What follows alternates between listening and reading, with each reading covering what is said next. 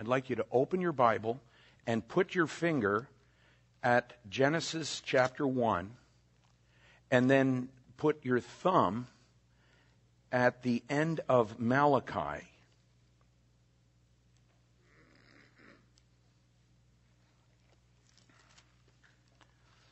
Okay. Now, do you have that? Okay, just kind of hold your Bible so that you see the Old Testament. And you might want to just take a glance down and compare that to what's recorded for us in the New Testament. Okay? You see that little segment there? Or I should say the smaller segment for the New Testament. Now, take your finger again, continue to hold your Bible open to the books of the Old Testament, and then put them down, or put a finger down at the end of the book of Esther. Okay? Pardon me? Yes, at the end of Esther. Okay? Now, take a look at those two segments of the Old Testament. All right? Now, I'm doing this and asking you to do this for a reason, and the reason is this. Oftentimes, people are intimidated when they consider the volume of material that is contained in the Old Testament. And it becomes, I think, maybe more psychologically overwhelming than it is realistically overwhelming. The reason I've asked you to make these divisions is to kind of give you a physical perspective on this reality. Everything that is contained in the Old Testament in a chronology of time is included in that first segment of the Old Testament. So when you're looking at that, and you have a tendency perhaps to be a little overwhelmed by the Old Testament, and maybe that's not true. Maybe I'm making an assumption here that's not accurate. But I think a lot of times people look at the Old Testament and they say, oh my, it's overwhelming. Look how big it is, and there's so much in there to know. If you will keep this in mind, the chronology of the record of the Old Testament up until the coming of Christ, as it's recorded for us in Matthew, is already contained in what we have studied to this point. From Genesis to Esther is the totality of the timeline. Everything following Esther, from Job to Malachi, is filler, but not in a negative sense. It's filler in the sense that all the remaining of that second half of what you have there in your fingers is interjected throughout elements of the chronology that we've already looked at. So you're not looking at something that is this humongous volume that you have to look at and say, oh, there's this incredible timeline. Well, there is an incredible timeline. We're looking at a couple thousand years, maybe even more, that this period covers. But when you hit Job, you essentially are taking that book back to the book of Genesis. When you hit the Psalms, you are taking that to the period of David and the kings. You have the same thing with the Proverbs, which would follow right on the heels of what David was writing. And that would involve Solomon and several others who were involved in being led by the Spirit to write the Proverbs. Then when you come to the prophets, you will find that the prophets are addressing the issues that we've already talked about. They will be addressing such issues as the sin of the Israelites, and in particular, sometimes the sin of the northern tribes, and sometimes the sin and rebellion of the southern tribes. And then in addressing those failures, they also include the judgment that is going to follow. They will talk about the coming captivity that will occur with the southern tribes to the Babylonians. They will talk about the dispersion that would take place at the hands of the Assyrians to the northern tribes. And so if you have a chronology of that first half of the Old Testament, you can now begin to formulate a pattern of putting the pieces together for the remainder. You'll look at Isaiah, you'll look at Jeremiah, you'll look at Ezekiel, you'll look at Zechariah, you'll look at Nahum, and you'll be able to go back.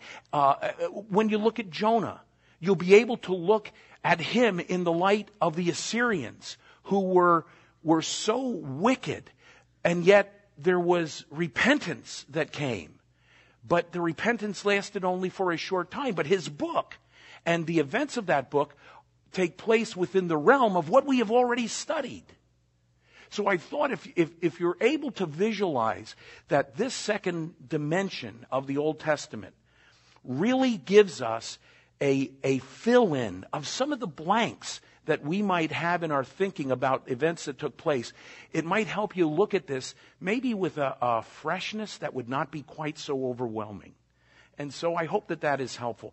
Does that all make sense to you? Do you understand where we're coming from with that? So don't be intimidated. Even when you read a particular prophet, if you read the book of Ezekiel, very honestly, that is really hard to get through and to think through all the ramifications of what's going on there. And a lot of it has to be understood in the light of the historic element. Well, actually, the whole book has to be understood within the light of the historic element of what was going on in relation to Israel at the time that Ezekiel was writing and the prophetic events that were yet to happen, some of which are still future. When you come to the book of Daniel, you look at the book of Daniel, and much of what he writes, Daniel wrote during what period of time? Okay, we haven't gotten to Daniel yet, but you can put him in. You can fill him in here. You can do this. He was writing following the Babylonian captivity, which occurred in what year?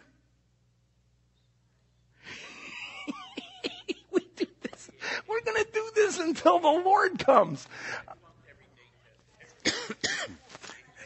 You had a hard time with dates, is what you're telling us? Oh, okay.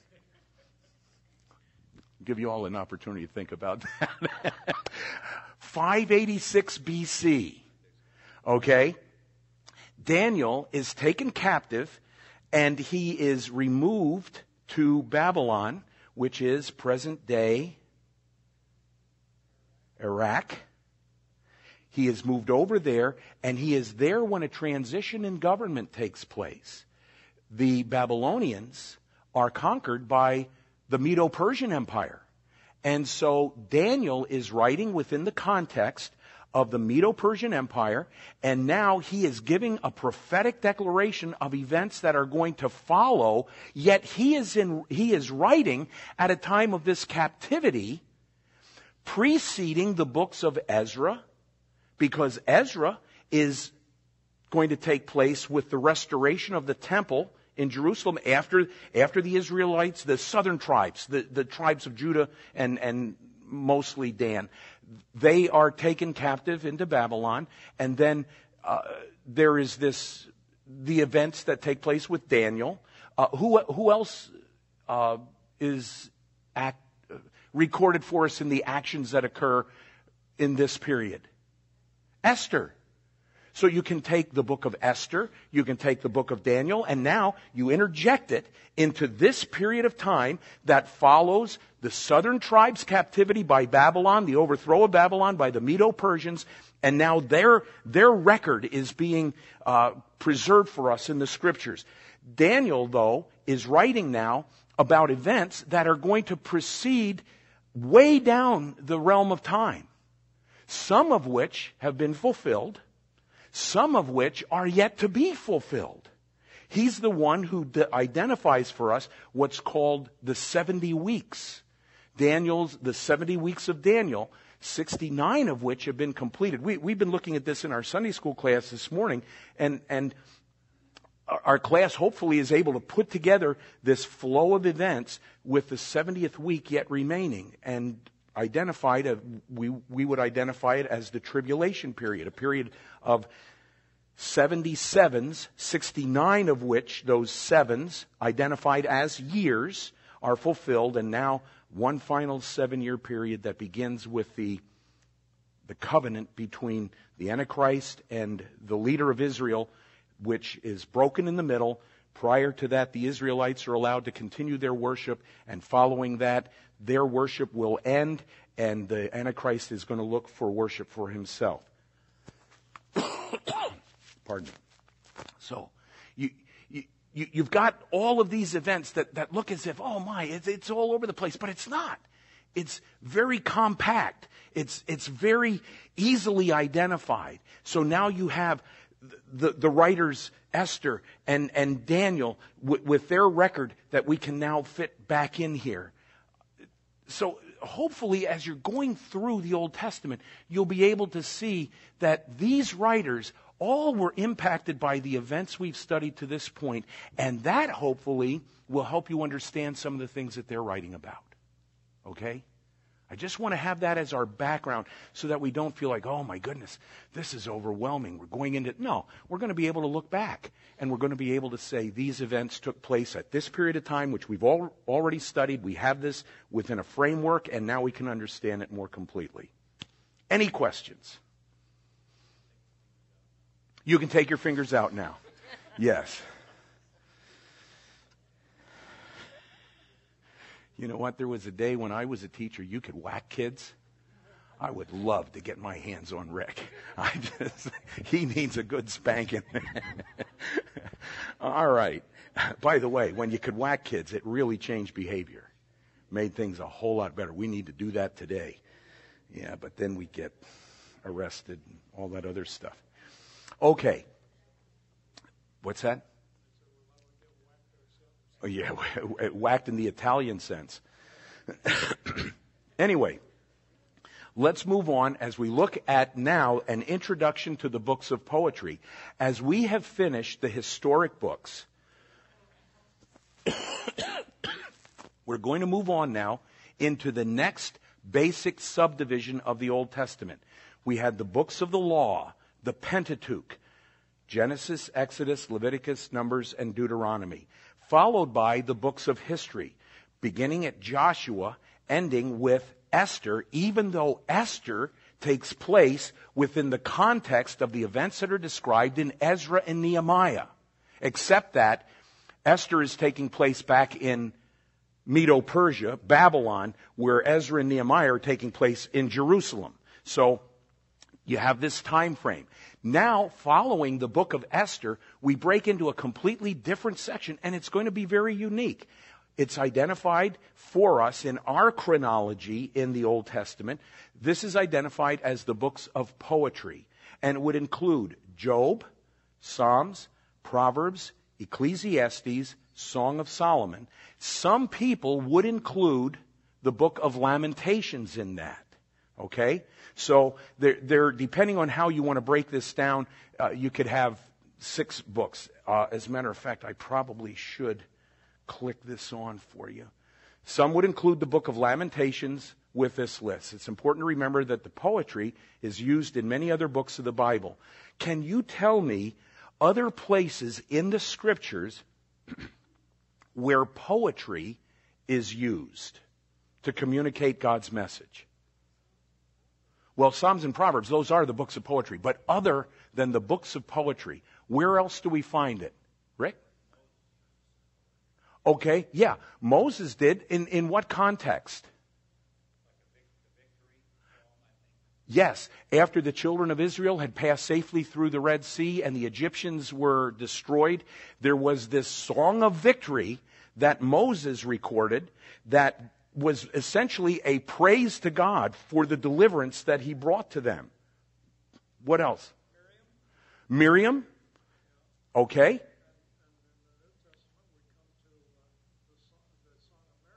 The Song of Mary in Luke chapter 3. Is it 3? Where it's what's called the Magnificat. That's how it's identified. No, it's actually Luke chapter 1. In Luke chapter 1, beginning down here at verse 46, and Mary said, "My soul magnifies the Lord."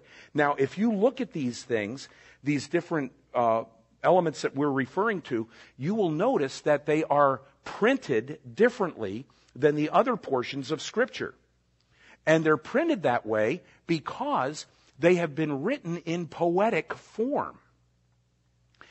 Do you have any idea how much of the Bible is written in a poetic form? Pardon me. Yeah, I know, but I shake too much to get the water into my mouth. Pardon me? 1/8? Well, we can just start throwing some numbers out, but let's kind of get this to a solid answer.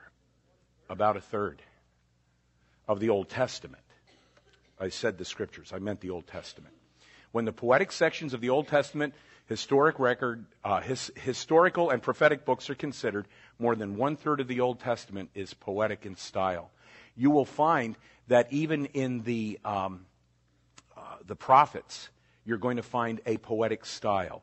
Now, why do we not necessarily see that so clearly?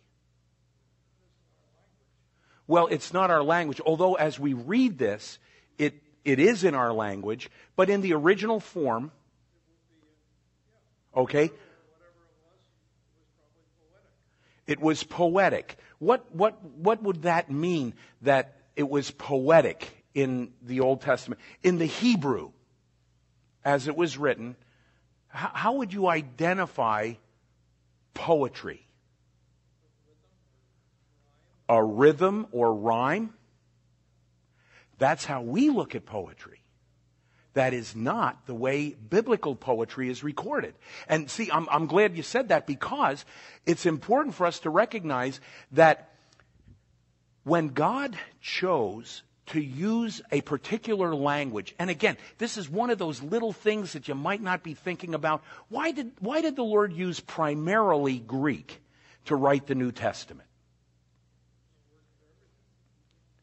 There's incredible communication capability in the Greek language. In a single word, you will have a tense, you will have a number, you will have all sorts of little identifying elements by the way a particular word is used, that sometimes, in order to get it into English, you've got to almost use half a sentence to get one word explained.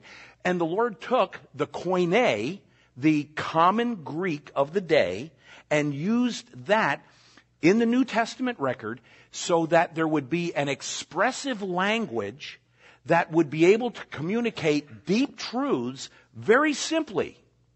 How many times have you heard pastors say, well, now what this means in the Greek is, you know? And usually pastors like that, if they're like me, they've cheated and they've had to look that up. Some guys really know what it says, and they can say that. But you'll hear them make a statement like that. You know what I'm saying? Okay? The reason being, we have a hard time sometimes in English capturing everything that the Greek has to say. And that's why men who are studying for the ministry will study the original languages, because you want to be able to draw out these different meanings. You want to be able to draw out tenses. You want to be able to draw out nuances that become helpful. You know, when you get off on a rabbit trail, you find yourself running off on other rabbit trails. I'm about to go on a second rabbit trail from the rabbit trail I'm on the Greek right now. But I'll do this real quickly, okay? But there are issues that are cleared up theologically if you understand the nuances of the original languages. For example, there are those that believe that you can lose your salvation. There are those, like ourselves, who believe that our salvation depends upon the grace of God. It is a settled fact, and it is something that we will never lose, because we are not the ones holding on to the Lord. He is holding on to us by virtue of His grace. And there are other elements that would enter the picture. But you will come across a translation like this: if they continue in the faith. And it leaves this question mark. Does that mean you could possibly lose your salvation? Well, the reality is there are four different ways that you can write a question such as, if they continue in the faith. One of which is, if likelihood is not going to happen. Another is, if possible likelihood. Another is, if, and yeah, it's going to happen. Well, the way that passage is written, it is a surety. We would be better saying, since they will continue in the faith. There is going to be evidence of genuine regeneration in a person who makes a profession of faith in Christ, in that it doesn't mean they cannot backslide. It does not mean that they can't become involved in acts of rebellion, but they will continue on in the faith. And you have probably even heard and seen of people who have at one point, because of some great traumatic event in their life, have said that they don't want anything to do with the Lord anymore. Have you ever heard people like that? And then later, they repent and they come back and they say, oh, I was angry with the Lord, I was bitter, but I cannot deny Him. You know what's happening? They're showing what's really going on within the heart, that the heart has been changed. That's why a person who shows no evidence of being born again can never be considered truly born again, just because they made some profession of faith. I hope that all makes sense. Now, that was a rabbit trail, and I took you off there just to help you understand that the language becomes extremely important. And the Hebrew language becomes important in this regard. The Hebrew poetry was not written in rhythm or rhyme. That's our form of poetry. We write, I asked my mother for 50 cents to see the elephant jump the fence. He jumped so high he reached the sky and never came back to the 4th of July. It's one of the things I learned in my theology classes. And no, actually, I heard... You know how when you get old, your long-term memory comes back and you're... I heard Linda Bean say that as one of the poems we had to say when we were little kids. You had to learn poems. And I remember hearing Linda Bean go up to the teacher and say that, and it was rejected, of course. But I still remember to this day, I asked my mother for 50 cents to see the elephant jump the fence. But anyway, it captures the idea of what we're talking about. There is rhythm, there is rhyme. When you look at Hebrew poetry, you look instead for something that is called parallelism. It has nothing to do with a rhythm. It has nothing to do with a rhyme. It has everything to do with a snippet of truth that will be developed either more clearly or more sequentially or more in contrast. One thing is this way, another thing is this way. And so when you're looking at the Hebrew, even the translation of the Hebrew does not lose the impact of the poetry. If you took, I asked my mother 50 cents, and you translated that into another language, who here speaks another language? You could say, I asked my mother for 50 cents to see the elephant jump the fence. What, Creole? Creole. Tell us in Creole how you would translate, I asked my mother for 50 cents to see the elephant jump the fence.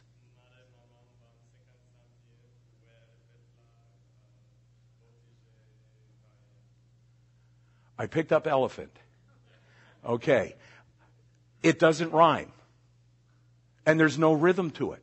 So what has happened? We have lost a significant part of identity of the way we look at poetry. That doesn't happen with the Hebrew. And that's not by mistake. The Lord chose to use the Hebrew language to communicate over a third of the Old Testament in such a way that the parallels of statements that are made lose no impact, they lose no force, they are not spoiled by lack of rhythm, they are not spoiled by lack of rhyme. It was a very deliberate thing that the Lord did. And so now, let's take a look at some of these things. We've already talked about this. Biblical poetry is not written with the normal devices of rhythm and strict rhyme, as English poetry is written. Instead, it is written with the technique of parallelism. Now, in your notes, we have a record for us of different types of parallelism. And there are going to be 6 of them. So you have a little blank area there, I think, or you have several blanks to fill in. There is a fellow, and some of you will remember this.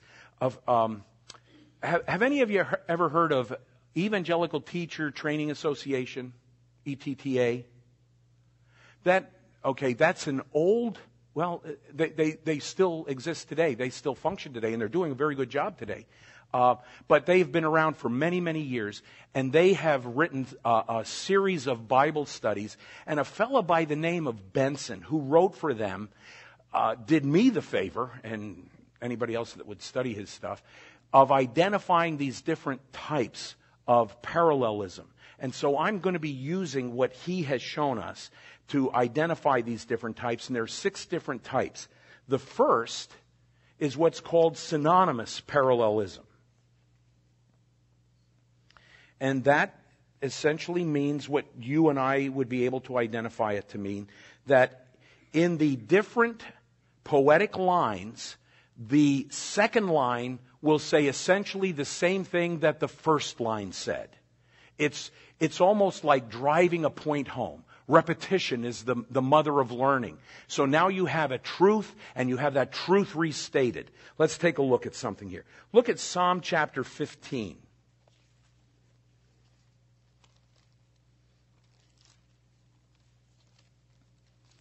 Okay, everybody's turning in their Bibles to Psalm chapter 15.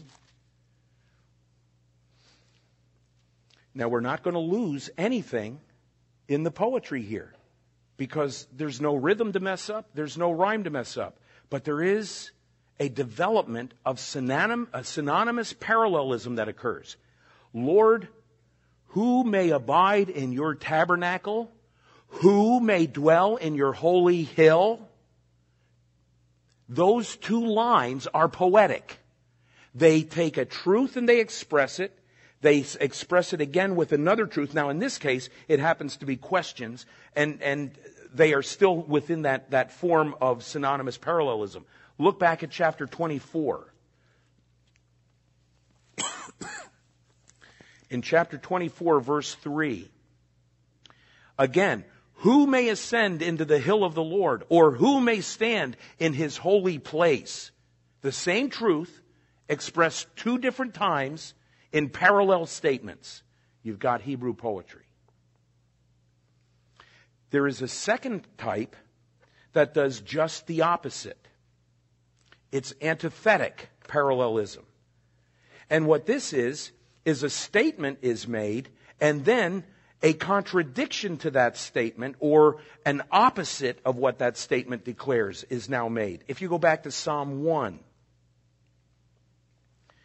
in the very first psalm, the 6th verse, you're going to see this contrast now, this antithetic expression of Hebrew poetry. For the Lord knows the way of the righteous. There's our statement. Here comes the opposite. But the way of the ungodly shall perish. See that? You could go to another reference. Is that one clear enough that I don't have to turn? Let me just give you the other one. Proverbs chapter 10, verses 1. Proverbs chapter 10, verse 7. You have essentially the same thing going on there. The next, synthetic. What that means is that one statement is made.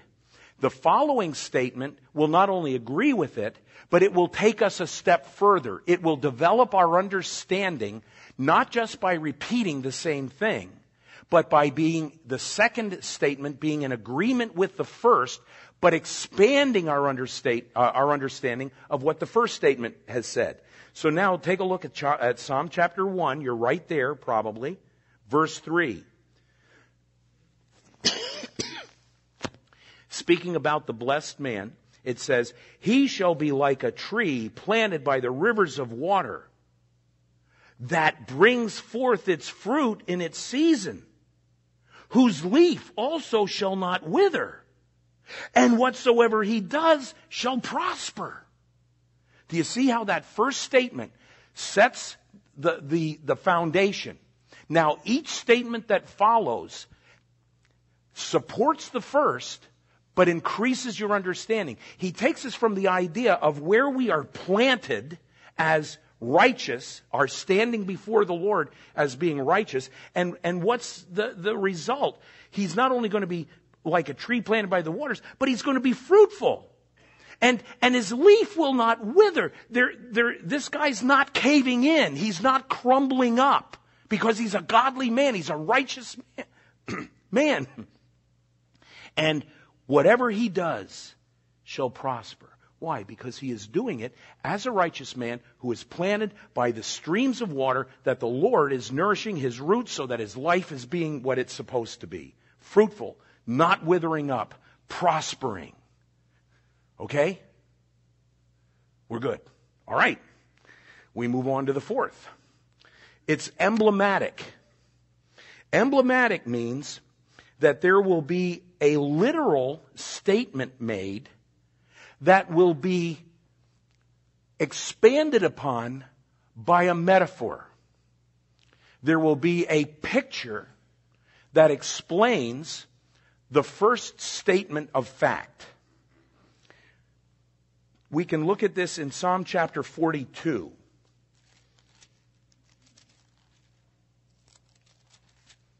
In Psalm chapter 42, the first verse. As the deer pants for the water brooks. Okay, just stop right there. Does that give you a picture of reality? Do deer pant for water in the brooks? Well, if you've ever gone out to kill Bambi's dad. By the way, I have him hanging up in my office. I know. When they say, I belong to PETA, people for eating tasty animals. Anyway, the reality is deer genuinely pant for the water that comes from refreshingly cold brooks. Now the metaphor. So pants my soul for you, O God. Boy, you have a vivid picture by the first statement, and now he takes it into the realm of the human. Look at how that thirsty deer pants for that refreshing water. Oh, so my soul thirsts for you. And the psalmist records for us with a passion that would be missed if you did not have these elements of explanation. Here we take a reality, and now I show you what that reality means in my life. In a metaphoric sense. This morning, when we talked about the fire, do you all remember how the prairie fire would be burning and the people who were about to lose their lives would set a fire behind them? And the same wind that pushed this fire this way is now going to push this fire this way. And as the other fire approaches them, they step into the area that has already been burned and they escape the fire. That's the fact. The metaphor is where the fire of judgment has already fallen. We step into that realm when we receive Christ because He has taken the fire of judgment that we deserve.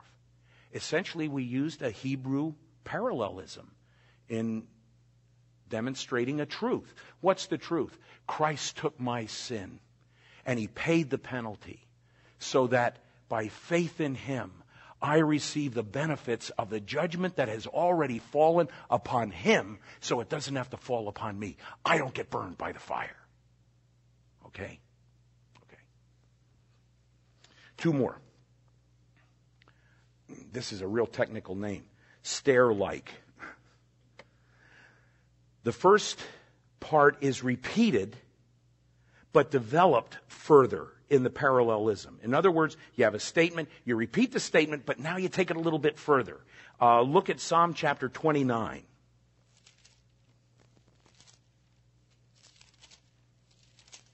In Psalm 29, and we'll look at just verses 1 down through the first part of verse 2. You all understand that the versification divisions are not necessarily consistent with everything that is a thought in the Scriptures. Give unto the Lord, O you mighty ones.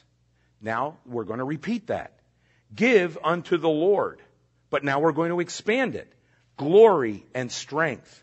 We're going to repeat the first statement again. Give unto the Lord. The glory due His name.